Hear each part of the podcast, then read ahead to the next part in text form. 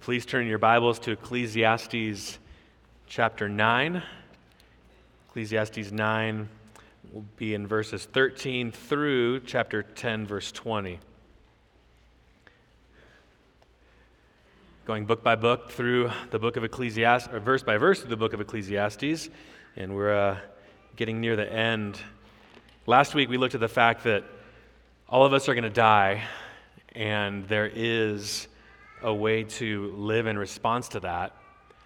And now Solomon continues that theme of living in light of death by exhorting, exhorting his hearers to live wisely, to live wisely before God. He starts this passage by showing us the, the benefits and really a beautiful picture of what wisdom can do. And then he's going to show us how wisdom can be unraveled and actually destroyed. So please follow along as I read Ecclesiastes 9:13 through 10 verse 20. I've also seen this example of wisdom under the sun and it seemed great to me. There was a little city with a few men in it, and a great king came against it and besieged it, building great siege works against it. But there was found in it a poor wise man, and he by his wisdom delivered the city. Yet no one remembered that poor man. But I say that wisdom is better than might, though the poor man's wisdom is despised and his words are not heard. The words of the wise, heard in quiet, are better than the shouting of a ruler among fools. Wisdom is better than weapons of war, but one sinner destroys much good. Dead flies make the perfumer's ointment give off stench, so little folly outweighs wisdom and honor. A wise man's heart inclines him to the right, but a fool's heart to the left. Even when the fool walks on the road, he lacks sense. And he says to everyone that he's a fool. If the anger of the ruler rises against you, do not leave your place, for calmness will lay great offenses to rest. There's an evil that I have seen under the sun, as it were an error proceeding from the ruler. Folly is set in many high places, and the rich sit in the low place. I have seen slaves on horses and princes walking on the ground like slaves. He who digs a pit will fall into it, and a serpent will bite him who breaks through a wall. He who quarries stones is hurt by them, and he who splits logs is endangered by them. If the iron is blunt and no one and, and one does not sharpen the edge, he must use more strength. But wisdom helps one to succeed. If the serpent bites before it is charmed, there is no advantage to the charmer. The words of a wise man's mouth win him favor, but the lips of a fool consume him. The beginning of the words of his mouth is foolishness, and the end of his talk is evil madness. A fool multiplies words, though no man knows what is to be, and who can tell him what will be after him. The toil of a fool wearies him, and he does not know the way to the city. Woe to you, O land, when your king is a child, and your princes feast in the morning. Happy are you, O land, when your king is the son of nobility and your princes feast at the proper time for strength and not for drunkenness. Through sloth, the roof, the roof sinks in, and through indolence, the house leaks. Bread is made for laughter, and wine gladdens life, and money answers everything. Even in your thoughts, do not curse the king, nor in your bedroom curse the rich. For a bird of the air will carry your voice, and some winged creature tell the matter. I've entitled this message, Destroyed by Folly. I don't know if you ever, as a child or even as an adult, got a bunch of dominoes and stacked them side by side, trying to make some big design where at the end of it all, after all of the hours of work, you tipped over the first domino and then they all fell and made a happy face or a unicorn or whatever it is you're designing. I don't know if you've ever done that and then foolishly knocked them over as you're almost done. You know, you reach for your drink, and for some reason, you put your drink right next to the middle of the domino structure, and you foolishly ruin something that was going to be so grand and so marvelous. That's what happens in this passage. It starts off with a story about a wise, poor man who saved a city even from a strong and powerful king. And just like Solomon regularly does, he doesn't end it there and go, see, go live that way. I'm done talking. No, he says this at the end of verse 18.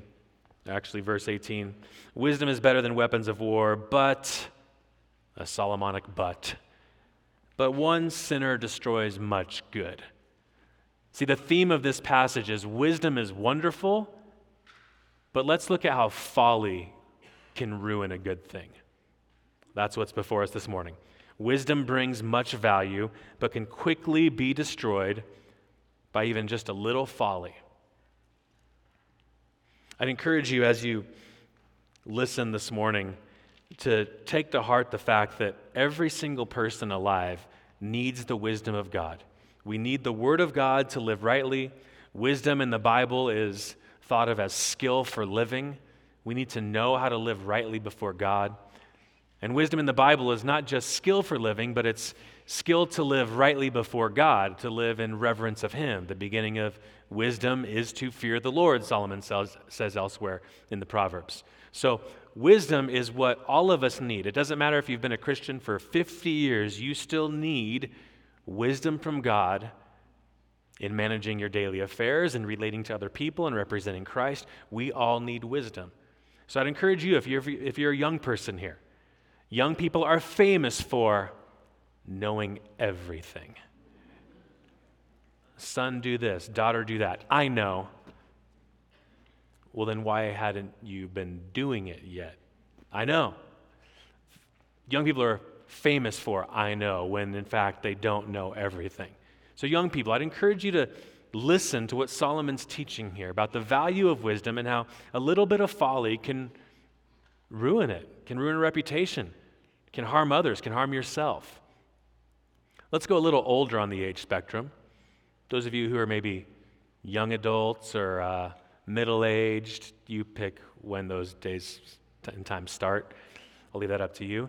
But those of you who are kind of in the middle part of life, maybe parenting questions, maybe thinking through career questions, thinking through how to connect and relate to a local body of believers.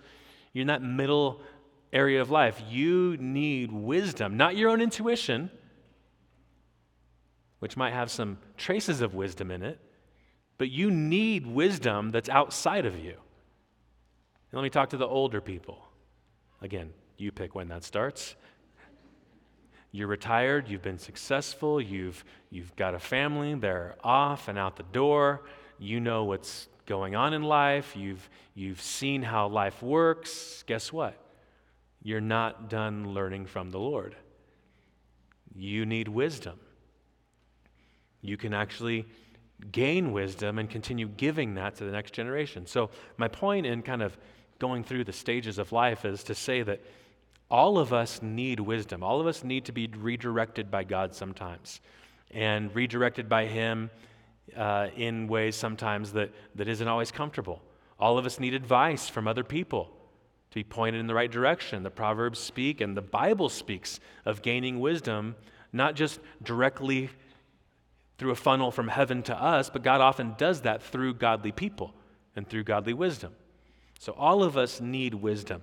And this morning, Solomon's going to start off again showing us how valuable wisdom is, but then how quickly it can be destroyed even by just a little bit of folly. So let's look first at the value of wisdom, and then I'll give you six points after that six ways folly destroys. Okay, so let's look first at the value of wisdom, verses 13 to 18. I have also seen this example of wisdom under the sun, and it seemed great to me. Solomon doesn't often say that. Usually he looks at things and he sees them as vanity, a problem, not satisfying to him. But he sees something that's great to him. Ah, gets our attention. Solomon's optimistic for a moment.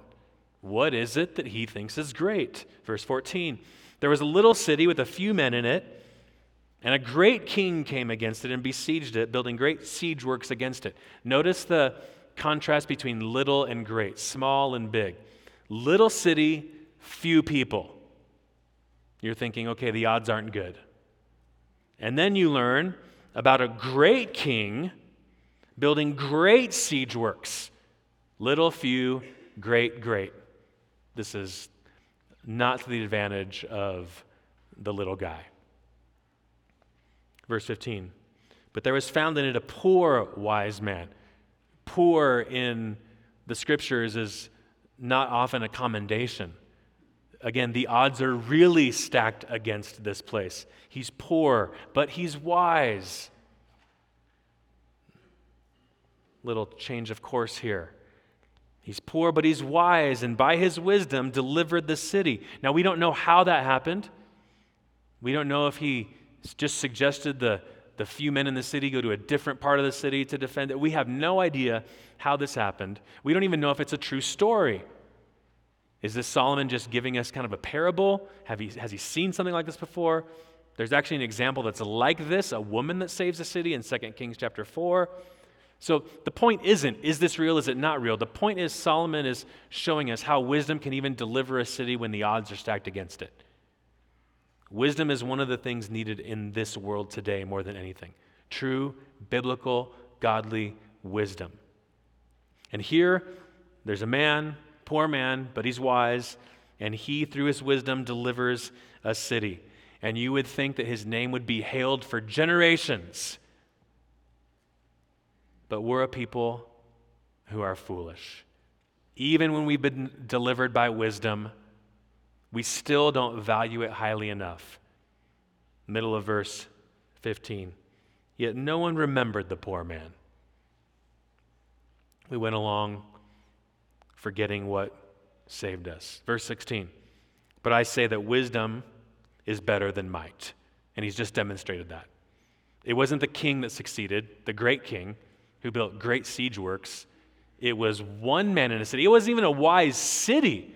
It was one man in the city whose wisdom helped the city defeat the king. So, wisdom is greater than might. Though the poor man's wisdom is despised. When it's forgotten, it's not valued, it's despised. And his words are not heard. The words of the wise are heard in quiet, the words of the wise are heard in quiet are better than the shouting of a ruler among fools. Again, Solomon's just stating some truisms following this story that he's given. Wisdom, better than might, even words in quiet. This man was maybe giving advice to a couple of people in the city. Words in quiet, the shouting of the great king that's come to siege, you know, take over the city. The, the, those words were more powerful than the words of the king but yet we've kind of forgotten about the wise man. We don't value wisdom like we should.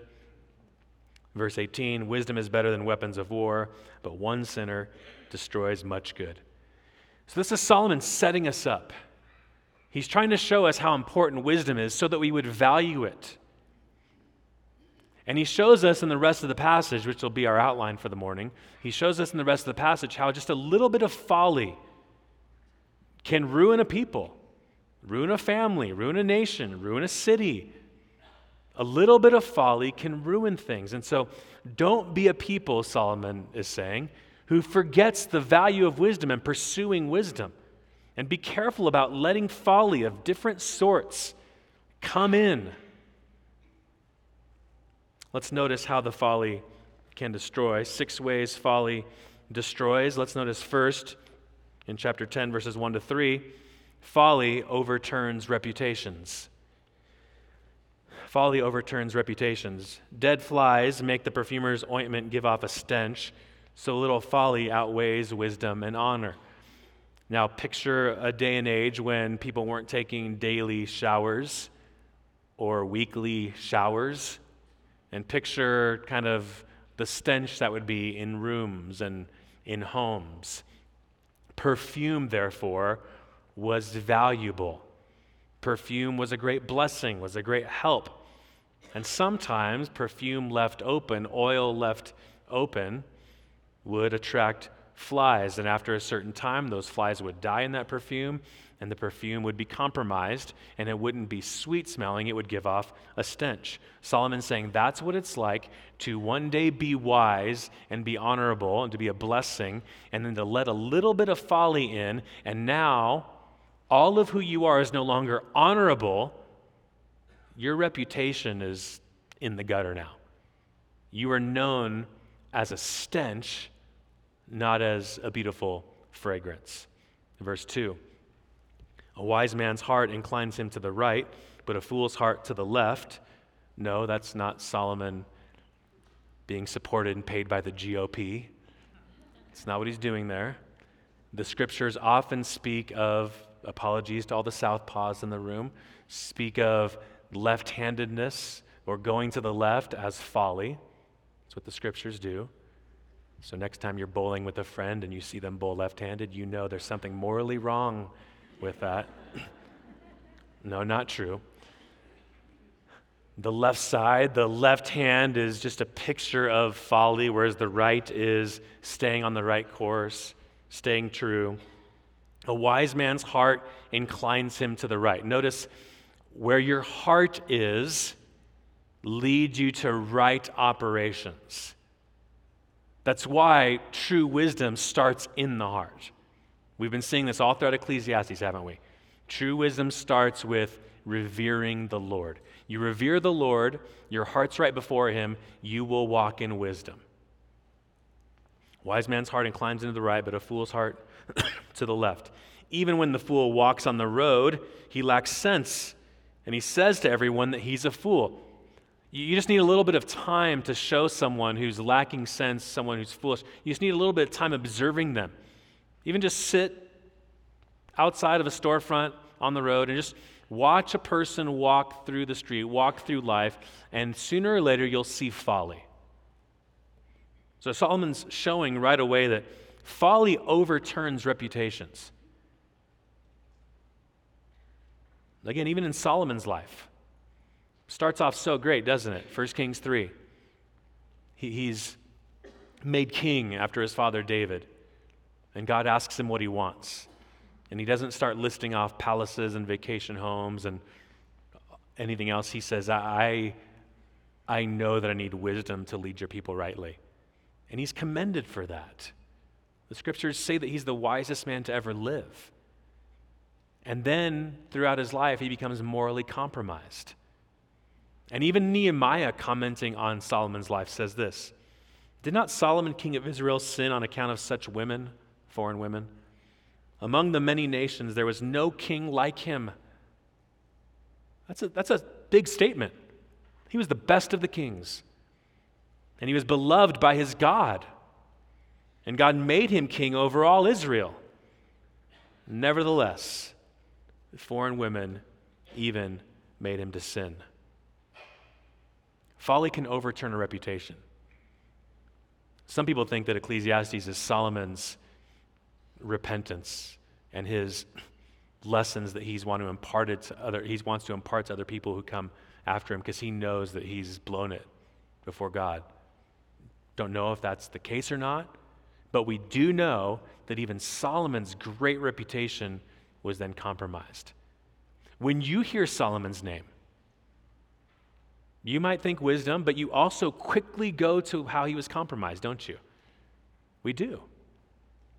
This is a lesson for us. Folly overturns reputations. Consider Richard Nixon. Many great foreign policy accomplishments, but what do people think when they hear Richard Nixon? They think Watergate, they think folly, stupidity. That's what they think. Folly overturns reputations. Folly outweighs honor, if you will. There's a second way that folly can destroy folly exacerbates problems. See, when there's a problem, when there's anger, when there's hostility, when there's wrong that happens, folly makes it worse. Wisdom makes it better. Verse 4, chapter 10. If the anger of the ruler rises against you, do not leave your place. The idea there of being leaving your place, like leaving the presence of an angry ruler in disgust, arguing on your way out, storming out. Solomon's saying, don't do that. He's told us that before in Ecclesiastes. Don't do that. If the anger of a ruler rises against you, do not leave your place, for calmness will lay great offenses to rest. Some of you knit and crochet and quilt Bible verses on things, this would be a great one to put in your home. Calmness will lay, calmness will lay great offenses to rest. But what happens when we're wrong? What happens when we've got an evil king that makes a bad decision and we're in their presence and something's wrong? We fight, we challenge, we go out in a huff, and that doesn't help things. Solomon, as he often does, excuse me, and also similar to what Paul does and similar to how Jesus operated before human kings, there's a certain meekness, a self control in their presence, even when they're wrong, even when they're accusing. And there's a certain meekness and humility that wins the day rather than hostility and making things worse. Charles Bridges says, anger, in response to a contentious situation, anger irritates and inflames the wound. Meekness mollifies cleanses and heals it. Resentful pride adds fury to the storm. A mild demeanor changes it to calm. So here's a good word picture. I shouldn't say that about my own illustrations. You decide whether it's good or not. Here's a word picture I've thought of. when someone turns the temperature up in the relationship, turns the heat up, and the water's boiling and emotions are high, do you go and turn it up even more by your demeanor and your words? Or do you try to turn it down and cool the situation off and have reasonable mind, reasonable actions, reasonable words? I want to remind you, I've taken you to this passage a number of times throughout the book of Ecclesiastes, but turn over to James chapter 3. So important for us to know what wisdom looks like.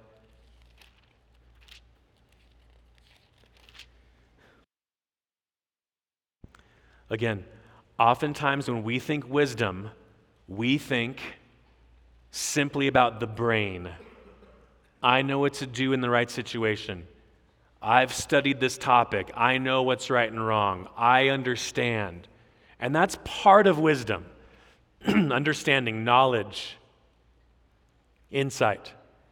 But in the Bible, wisdom has a character aspect to it. It looks like something, like good character. James 3, verse 13. Who is wise and understanding among you?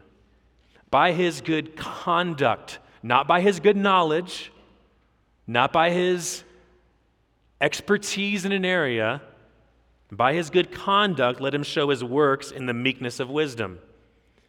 But if you have bitter jealousy and selfish ambition in your hearts, do not boast and be false to the truth. This is not the wisdom that comes down from above, but is earthly, unspiritual, demonic. For where jealousy and selfish ambition exist, there will be disorder in every vile practice. But wisdom from above is first pure, then peaceable. Again, hear Solomon encouraging you in front of an angry king to be at peace pure, peaceable, gentle, open to reason, full of mercy and good fruits, impartial and sincere. And a harvest of righteousness is sown in peace by those who make peace. Isn't that interesting? He says, when you're meek, open to reason, peaceable in those contentious matters, he says there's a harvest of righteousness. Right, that leads to righteousness in the situation. It's, it strikes me, it's, it's just interesting to me how he says that here. When you're gentle and meek and peaceable in a contentious situation, righteousness comes. And elsewhere he says, the anger of man does not produce the righteousness of God. Meekness, gentleness, even in the face of conflict, is wisdom. To fly off the handle because they're wrong, you're right, I'm going to fight this thing that's actually foolishness, according to the scriptures. So back to Ecclesiastes 10. Folly exacerbates problems. You want to see a wise person? Watch them put into a situation where there's contention. Do they calm the situation, work through it peaceably? Or do they use someone else's wrong as an excuse to sin with their mouth, sin with their anger, and start fighting. That's demonic. Not my word.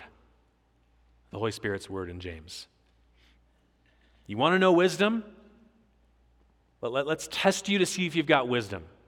And here's how we're going to test you we're going to put you in a contentious situation, and we're going to see what you do with it.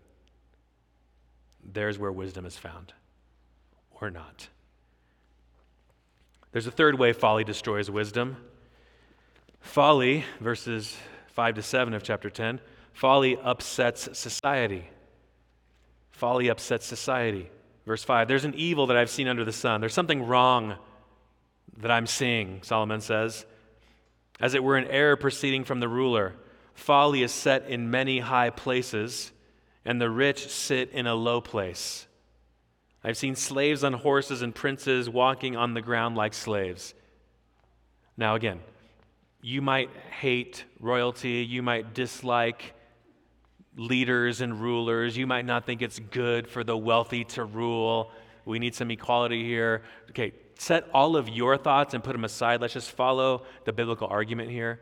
Solomon's saying normally the powerful, the, the wealthy who have probably obtained their wealth because of their wisdom and insight and skill biblically, they probably obtained a certain status because of their capabilities. Those should be the people that rule. And Solomon's saying, foolishness brings an upside down nature to how things run. He sees slaves who might not be intelligent or have certain abilities. He says sees them ruling and people that should be ruling not ruling. Again, this is not Solomon condoning what would later be the American slave trade or anything like that. He's just making a statement about life. Normally, those who have some achievements are ruling, and others under them are doing a lot of work and they're subjected and, and following and submitting to the ones with the ingenuity. And he's saying, You want to see what folly does to a society? You flip that backwards, flip that upside down. You can see that in our culture. You can see foolishness governing, foolishness winning the day. You can see rioters, looters, people who destroy property having the loudest voice, and then the rulers of the day bowing the knee to them. And they rule the day. Folly destroys, it turns things upside down. People in recent years have bemoaned the, the, the choice of leaders that we have in front of us, even in America. People bemoan that. Can't we, do, can we have a do over on this whole primary thing and maybe start from scratch? There are wise businessmen and businesswomen, wise entrepreneurs, wise military leaders all over this country, and they are not the ones who lead us. Folly leads us. Why? Because that's who we are. We are a foolish people, and so we put up foolish leaders. Folly upsets society. Another example of the harm that folly does folly harms self. Folly harms ourselves. Chapter 10, 8 to 15. He looks at some actions that people take. And he's going to start off with a couple of actions where it looks like people are trying to, to scheme against someone else. He who digs a pit will fall into it. The idea is digging a pit for an enemy. Oh, I'm going to get them. Dig, dig, dig. I'm going to cover this up, and they're going to fall into it, and I'm going to get their property, whatever it may be. Maybe, and then, you know, for a moment they are distracted and they come back and then they themselves fall in the pit. That's a, kind of a silly example, but it's Solomon saying, listen, you start foolishly attacking other people or trying to get something from other people, sin against other people, it's going to come back to bite you. Second example, and a serpent will bite him who breaks through a wall. This is probably a person trying to move a boundary marker of property, breaking through a wall, moving it just 30 feet to the left, whatever it may be. They're doing this work maybe at night silently, and they go to move pieces of the wall, and a serpent comes and bites them. Stupid serpent? No, no, stupid you, not the serpent. That's what folly does. You start foolishly sinning against others, foolishly misleading, lying, manipulating, deceiving, you're going to be the one that's bit. Every single wrong we do against someone else will be punished. No one ever gets away with anything. For the Christian, we've had those wrongs punished on Christ. But for the one who doesn't trust in Christ, every single wrong you've done against someone else will be put on you, punished on you. And then he goes to just some actions that probably don't have any ill will toward them. He's just showing that even sometimes in a fallen world, just doing honest work will not work out and you'll suffer for it. He who quarries stones is hurt by them, and he who splits logs is endangered by them. Sometimes just living under the sun in a fallen world, sometimes just good old hard work, sometimes it doesn't pay off. It actually hurts. You get hurt on the job sometimes. You go to cut wood and you swing that thing onto your shin. Sometimes those things happen. So sometimes our own folly harms us, but sometimes just being in a fallen world and doing work harms us. But I think there's more to just an honest day's work and then receiving harm from it. I think it's work that's not done wisely. So it might not be that you're trying to get someone or take someone's property. Sometimes just not working wisely harms us. Verse 10 If the iron is blunt and one does not sharpen the edge, he must use more strength, but wisdom helps one succeed. So, in your workplace, in the work that you do, in the work that you do at home, the things that you put your hands to, we try to do those with wisdom. We think through what's the best course of action. When we don't do that, when we don't think and try to use wisdom in our field and whatever it is we do, sometimes we suffer for not pursuing wisdom. And then verse 11 if the serpent bites before it's charmed, there's no advantage to the charmer. You get the picture, right, of a Mediterranean location and someone sitting, legs crossed in a basket and, you know, playing the flute and the serpent coming out and people giving that person money because he's charmed the snake and it's interesting to watch. Well, let's say that person really needs some money. and He's got to get this snake charmed fast because, you know, money's running low. And so he's in a compromise on the 12 steps to charm the snake. You know, I'll just do the first six and I think that'll be okay. Well, sorry. You're being foolish and you play that little flute and you get struck. Again, not stupid snake, stupid you. If the serpent bites before it's charmed, there's no advantage to the charmer. So sometimes wronging someone intentionally will come back to bite us. Sometimes just not working with wisdom will come back to bite us. And sometimes just trying to take shortcuts will come back to bite us. I worked at a Hyatt hotel in uh, Southern California during college, and you know, big corporation, a couple hundred employees at least at this hotel, and there at the loading dock where people would come and punch in, it would there was a sign, it would say, you know, X amount of days without a workplace accident. You know, the Human Resources Department put that up to show that if, if you get 100 days as a, as a company, as a hotel, as a group of employees, if you get 100 days, I can't remember what the reward was, might have been like an extra vacation day or something like that. But if you get X amount of days, then without any workplace accidents, then there'll be a prize for it. Well, it'd be interesting when that number would creep up 70, 78, 79, and then the next day people would come to work and it'd say zero days since a workplace accident. It was always interesting. I remember thinking this back in the day. It's always interesting to see people's response. Their response wasn't, oh no, someone might have gotten hurt.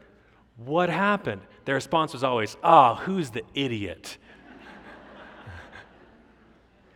Because most workplace accidents happen because of folly. Most, not all. But that's what's happening here. Not using wisdom, using going down the road of folly can harm you, will harm you. There's also a way that words end up coming back and harming you. Verse 12 the words of a wise man's mouth win him favor but the lips of a fool consume him. Sometimes when you're all talk and no action, it doesn't work out well for you. You just talk and talk and talk while other people are doing. You're foolishly talking.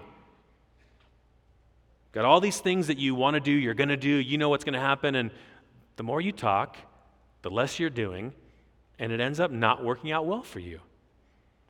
The beginning of the words of his mouth is foolishness, just to start. Just you just start opening your mouth and it's foolishness, and the end of his talk is evil madness. It gets worse. The fool starts talking and it seems foolish. They keep talking. It's like, yeah, they're mad. They're crazy. A fool multiplies words, verse 14, though no man knows what is to be, and who can tell him what will be after him. The fool in Ecclesiastes is the one that says that he knows what the future is like and he talks about it. Oh, this is going to happen. I'm going to do this. This is where I'm going to go. The wise man is the one who knows that he doesn't know the future and just responsibly takes care of what needs to happen. But the fool just talks and doesn't know the future. Verse 15 the toil of a fool, all his talking, all his working, all the things he knows about the future, that, that whole thing wrapped up in the word toil. The toil of a fool wearies him, for he does not know the way to the city. That's an idiom, does not know the way to the city. It, it could be like in today, in our vernacular, that guy doesn't know which way is up and which way is down. Eh, she doesn't know where she's going. That's the idea. So, this foolish person is the one that talks, plans. I know the future. This is going to happen. That's going to happen. In the meanwhile, in the meantime, there are people next to them just doing their work, being faithful, while the fool talks and talks and talks and talks. And at the end of the day, they don't even know the way to the city. And they've talked and they've worked, they've talked and they've worked, but they're so tired after all that and they get nothing for it. Folly harms self. Your actions sometimes harm yourself. Your words sometimes bring back harm to yourself. And again, we see Solomon saying that in Ecclesiastes. We see David saying that in the Psalms. Solomon's dad said this He makes a pit, digging it out, and falls into the hole that he has made. His mischief returns upon his own head, and on his own skull his violence descends. Folly will come back to bite you. It just will. There's a fifth way that folly destroys. Folly doesn't just harm yourself, folly harms others. Chapter 10, verses 16 and 19. There's a self indulgent type of person, self indulgent type of leader, and that self indulgence negatively affects others. Woe to you Woe to you, O land, when your king is a child. I don't think this is speaking of like an eight year old king. I think this is speaking of an adult who acts like a child. Woe to you, O land, when your king is a child and your princes feast in the morning. The morning is not the time for feasting. The king is meant to wake up and lead a people faithfully, and at the end of the day, then you can sit, eat your food, enjoy your labor, and then go to bed for the next day. But the self indulgent wakes up, where's the party? I don't want to work. I'll call in sick again. I won't try again. I want to feast. Woe to the people under that person's care. Woe to you, O land, when your king is a child and your princes feast in the morning. Happy are you, O land, when your king is the son of the nobility so, in Solomon's eyes, someone who should be king. And your princes feast at the proper time. And why do they feast? For strength. They eat food, they're laughing, they enjoy it, and it strengthens them. Not feasting for the purpose of drunkenness, which is probably what they were doing with that other king early in the morning. They wake up and they're drinking the champagne right away, 8 a.m. They're feasting. This is wonderful. This is great. They're drunk and they don't end up blessing the people that they're supposed to govern over and rule over. But the people that are happy, the land that is happy, are the people who have kings who work hard and at the end of the day, they feast for the right reasons. They enjoy the fruit of their labor. They strengthen themselves with food, with drink, not for drunkenness but simply as a reward for their toil. And they do it the next day and the next day and the next day, and the land, the people are blessed. Again, folly harms others. Verse 18 Now we go away from a king's palace and we start to go look at homes. We look at a home and we see a lazy, a lazy man. Through sloth, the roof sinks in. Hey, honey, is the, the roof sinking in? Ah, I don't think so. Next week, honey, is the roof kind of bowing a little bit downward? Nah, maybe just a tad. Would you be able to get off the couch and do something about that? I will. Through sloth, the roof, the roof sinks in, and through indolence, the house leaks. The rain comes, and now we've got problems. And notice the connection to verse 19. Bread is made for laughter, and wine gladdens life, and money answers everything. what's the connection between 18 and 19? You've got a sloth who, through indolence, has allowed his house to leak, so he's not working. There's probably no income, and there's no way to even fix the house if he wanted to.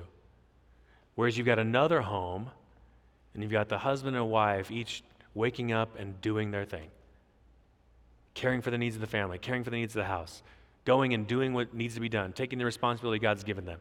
They're, they're working and they're receiving income from it, and so they can fix the roof and they can sit down at the end of the day and, verse 19, have their bread with their family and be laughing at the dinner table. Bread is made for laughter, wine gladdens life. Isn't, isn't this great wine? This is great bread. We've worked hard. We're enjoying this. Again, similar to what the good king did just a couple verses ahead. And they have money, they have an income, and they can have the house fixed and they could eat the bread and have the wine. Money answers everything. Now, we know it's not the money that solved everything. You trace it back, it actually was the faithful work. The faithful work brought the money, which brought the food, which brought the home into good repair, and that allowed us to sit down and enjoy the bread and the wine. But folly, when you're not working, when you're self indulgent, when you waste, folly means you don't have enough when you need it. And guess what? You don't just harm yourself, you harm others who depend on you. Folly harms others. You harm the land if you're a foolish king, you harm the family if you're the foolish mother or father. So when people don't embrace hard work like God intended, when people continue in laziness, when people place their own self indulgence over taking responsibility, other people pay. Other people miss out. Other people suffer. Other people are not secure. Folly can harm others. Sixth and finally, folly awakens the authorities. Being foolish gets you noticed. Remember, wisdom was held high at the beginning of this passage. Now we're seeing how folly destroys the blessing of wisdom. Here, wisdom is to be found in simply submitting to authority, simply obeying, or in the words of the New Testament, living a peaceful and quiet life. But folly curses the king curses the rich, who, again, in Solomon's words, are often the ones in charge. Folly curses the king, thinks ill of the rich. And now, somehow, your rebellion, your resistance makes its way to their ear, even in a silly way. I'm just muttering under my breath, and I hate this ruler, hate that leader, hate my boss, hate the city council can't stand them, can't stand this person. Even in your thoughts, verse 20, do not curse the king, nor in your bedroom curse the rich. The bedroom's in the place where no one can hear me talk. For a bird of the air will carry your voice, or some winged creature tell the matter. Now, this obviously doesn't happen. I mean, I guess if it's a parrot, it could. He says he hates you. You know, I don't know. Solomon's point isn't what can animals do, what can't they do? That's not his point. His point is you have this in your heart, it'll get noticed. and it won't work out well for you. That's what he's going after. Folly awakens the authorities. The boss says, Oh, I hear you've got a problem with me. Now, let's see if you continue thriving in that company under that boss. Folly awakens the authorities. Foolish complaining, slandering, arguing, being grumpy, it doesn't work out well. Ask any law enforcement officials. Sometimes the foolish criminal just does something wrong, and it's like, oh, that's interesting. What else is behind that? Oh, a house full of cocaine, or whatever it may be. A little bit of folly gets someone's attention, and oh my goodness, I see what's behind all that. How would the scriptures have us deal with rulers and leaders that we would normally complain about? Listen to 1 Timothy 2. First of all, then I urge that supplications, prayers, and intercessions and thanksgivings be made for all people, for kings and all who are in high positions, that we may lead a peaceful and quiet life, godly and dignified in every way. Friends, I want you to understand this about New Testament Christianity. New Testament Christianity is quiet unless it's proclaiming the gospel. The quiet life, the loud proclamation of the gospel, that brings blessing. That brings safety, security. Fighting about everything all the time, running your mouth, complaining, is not what the scriptures call us to. We don't hear these long speeches from Jesus about all the wrong policies of Pontius Pilate. Quiet, answers, meek. He's in control. He's the one that knows the truth. That's what he does. Paul, before the authorities, doesn't go and say, Let me tell you why your political platform is wrong, Agrippa. Listens, speaks with a certain honor for the person's position because he knows God's placed him there, and he seeks to win them over to Christ. There, we live in a quiet fashion, live submitting, and we proclaim the gospel every opportunity we can. That's what the Lord intends for us. Solomon himself, don't be the loudmouth complainer. It will not work out well for you. Folly awakens the authorities.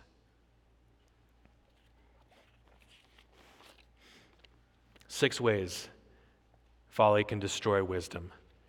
And I think it's good for us to take to heart if there's any way that we are engaged in any types of folly like this that can harm other people, harm, harm ourselves, harm our own witness. Are there any ways that we're destroying wisdom that we're supposed to be walking into. I think if you're like me, you probably hear different parts of this passage and think, ooh, that stings a little bit. Yeah, I'm not the wisest in that area. I haven't been the wisest here or there. And so, what difference does Jesus Christ coming to earth after Solomon wrote this, what difference does he make to all of this? Is the final application to you. Now go, don't be stupid, be wise, and God will accept you. No. That is the wrong application. The right application is to say, I get it. Some of these things are true of me. Maybe I've been lazy. Maybe I've not sought wisdom. Maybe I've been self indulgent. Maybe I've not worked, whatever it may be whatever it is that you may have experienced or done. We see that folly comes from inside of us, and it's good to start there and to simply admit that. Jesus taught this in Mark 7. What comes out of a person is what defiles him. For from within, out, from within, out of the heart of man, come evil thoughts, sexual immorality, theft, murder, adultery, coveting, wickedness, deceit, sensuality, envy, slander, pride, foolishness. All these evil things come from within, they defile a person. Now, that's not the place to end. I told you that's the place to start, to just admit I wasn't born wise. I don't have it all together in every way. I understand that folly does still have a place in my life. And then you go from the guilt of that to the grace of God. Pastor Jason read 1 Corinthians 1 to us earlier. I'll read verse 30 for you. Because of him, and that's speaking of God the Father, because of God the Father, you are in Christ Jesus, who became to us wisdom from God, and righteousness, and sanctification, and redemption. So, see it in the timeline here.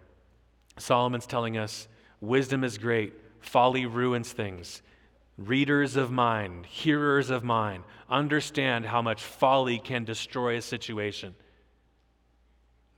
And we read those things and we think, okay, I'm going to do better, I'm going to be wise, I'm going to do the right thing, and we still keep messing up. We still are foolish. God sends his son, and what does his son demonstrate to us? What's the picture we see when we consider Christ? We think, now that's wisdom. God the Father, who loves his Son, sent his Son to die for sinners, to die for fools. I'm one of them. That's the wisest thing I've ever heard in my life. And he rose again to give me life. That's wisdom, and I, I stand on that message. I hold to that message. I believe that by faith in his Son, I will have eternal life. That's the greatest piece of wisdom I've ever heard in my life. So we've been guilty of our own foolishness, but God, in His grace, gives us His own wisdom in the gospel and gives us a new life because of the gospel. And so now what do we do? We've been guilty, we've been shown grace. Now what do we do in gratitude? We seek to be wise. Not to earn God's favor. We've been given it, we've been given the grace. We seek to be wise to respond to God's favor in gratitude. That's why Paul says in Ephesians 5 these words Look carefully then how you walk, not as unwise, but as wise, making the best use of the time, because the days are evil. Therefore, do not be foolish, but understand what the will of the Lord is. So, you see that? If you go out these doors thinking, the application for me is to go and live a wise life. Maybe.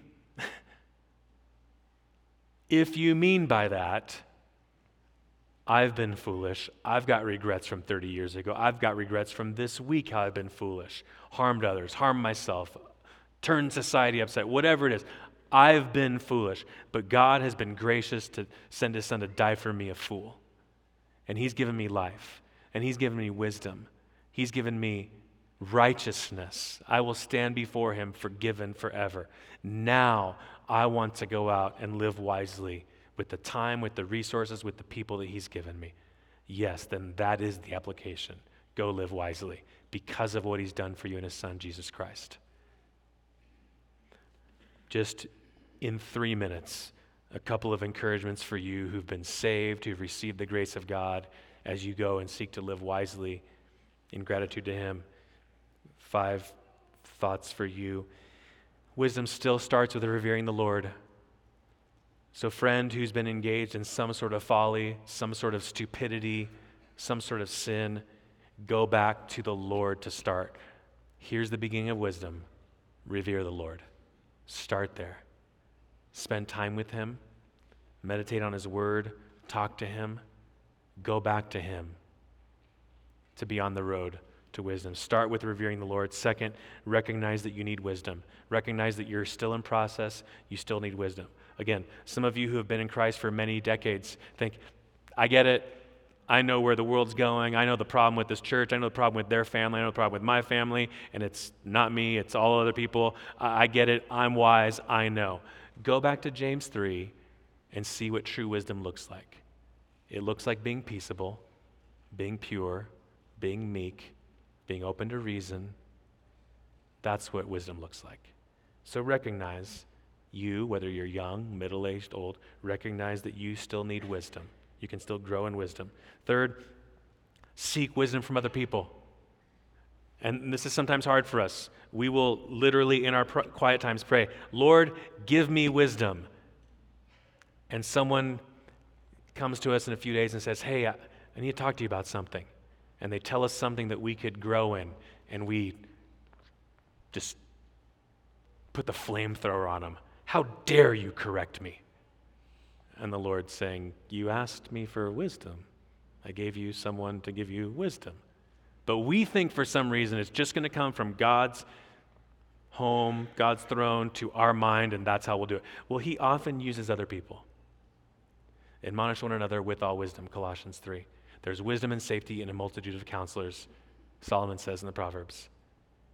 So seek wisdom from other people. Ask questions, ask for feedback.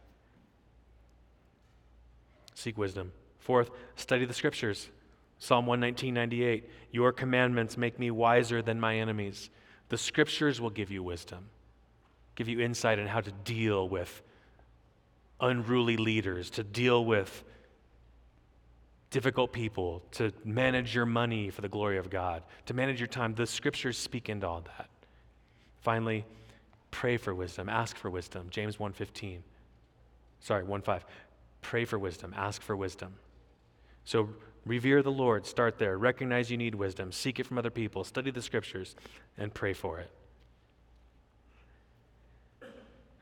May God make this congregation more and more wise and therefore look more and more like Jesus Christ.